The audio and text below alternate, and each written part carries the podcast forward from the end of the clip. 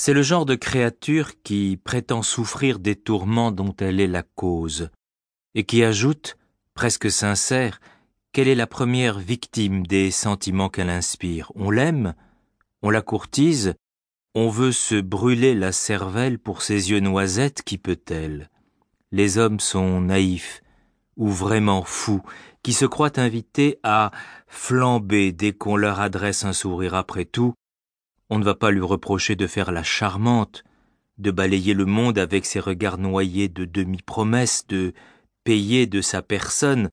pour mettre de l'ambiance dans toutes ces situations où les importants sont si rasoirs et où les jouvencelles,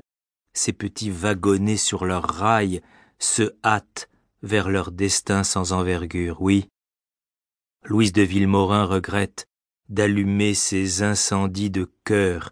mais elle est bien obligée de composer avec cette fatalité. Elle veut seulement, cette euh, chère Louise, s'amuser, danser, cueillir les émotions qui se présentent, se fiancer pour rire, alors que ses galants prennent tout au tragique.